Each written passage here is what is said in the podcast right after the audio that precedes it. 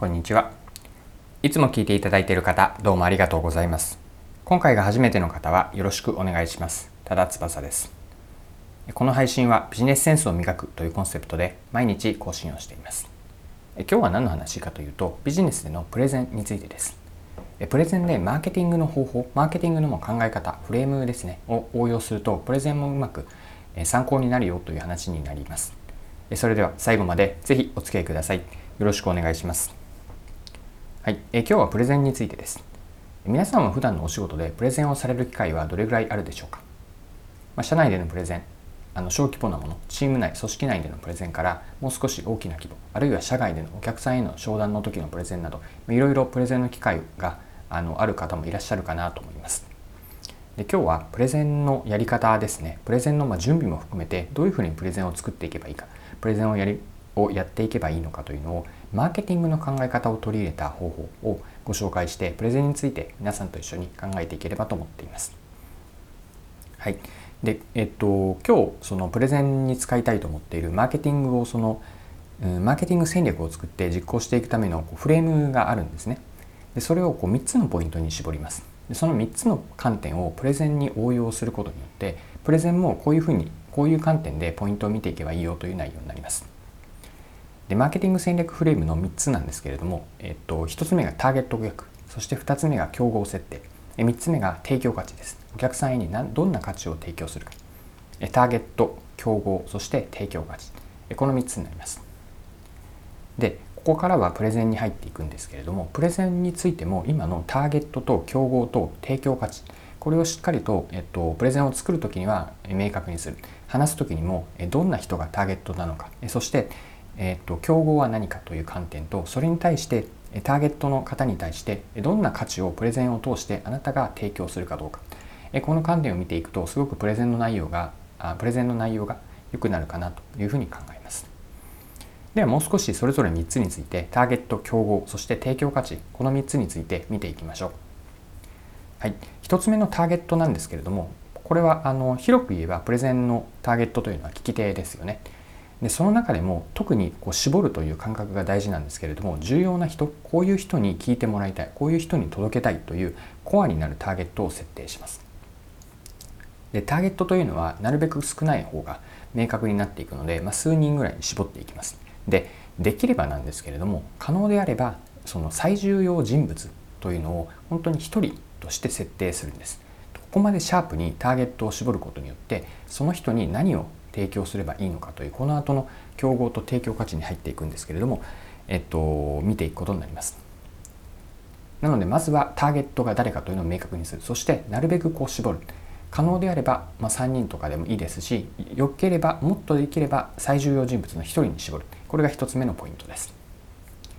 はい、でプレゼンのこうマーケティング的なプレゼンのふたつめのポイントは競合です。でマーケティングでは競合というのは、例えば自社商品とかサービスに対する競合商品、競合サービス、競合ブランドというのがあって、その競合に対していかに差別化するかというのがこう、まあ、成功するための鍵になります。じゃあマーケティングでは競合は分かったんだけれども、プレゼンでは競合といった時に何が競合になるんでしょうか。でこれはふたつあると思うんですね。まあ、ひとつ分かりやすいのは、例えばコンペです。コンペでは競争相手、その案件に対して、えっと、受注したいというプレイヤーが自分たちがいて、それ以外にも他の会社さんが競合に参コンペに参加していれば、その人たちが、えー、と競合になります。これは分かりやすいですかね。でもう一つ、そうではない場合、まあ、これはプレゼンではあのコンペじゃない場合が あ, あるので、えー、と多くの場合がそうだと思うんですけれども、その明確に、えー、と競争相手がいない場合の競合とは何かなんですけれども、これは、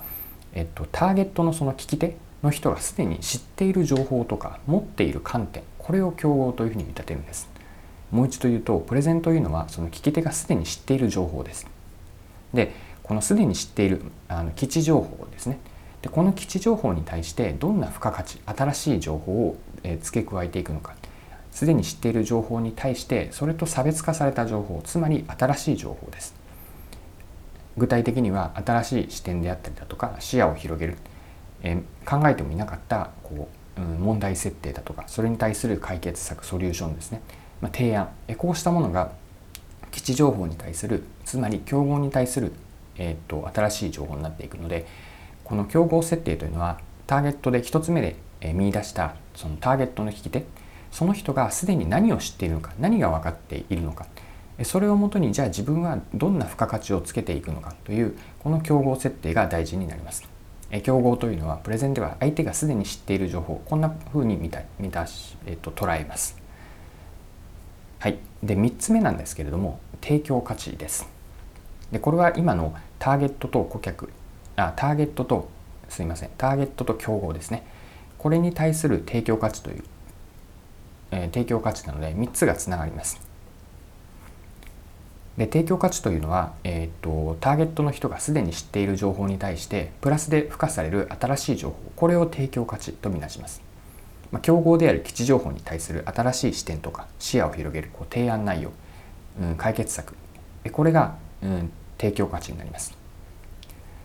で先ほど競合は何かと言ったんですけれども、競合というのはすでに知っている情報、基地情報でした。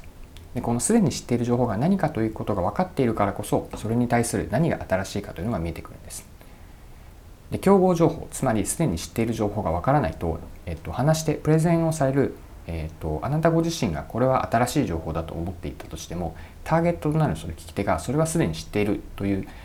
ことであれば、そのプレゼンというのはあまり価値を生まないと考えます。どれだけ相手が知っているのか、それに対して自分はどんな新しい着眼点で提供価値、価値を提供するか、まあ、こういうふうに考えるとプレゼンというのは聞き手へのそのプレゼントなんですね。新しい視点を、まあ、プレゼントするようなものですね。新しい情報をプレゼントする、これがプレゼンの本質的なところなんじゃないかなというふうに考えます。はい、今回も貴重なお時間を使って最後までお付き合いいただきありがとうございました。この配信はビジネスセンスを磨くというコンセプトで毎日更新をしています。次回もぜひ聞いてみてください。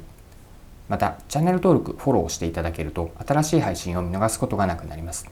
まだの方はフォロー、チャンネル登録をぜひよろしくお願いします。それでは、今日も素敵な一日をお過ごしください。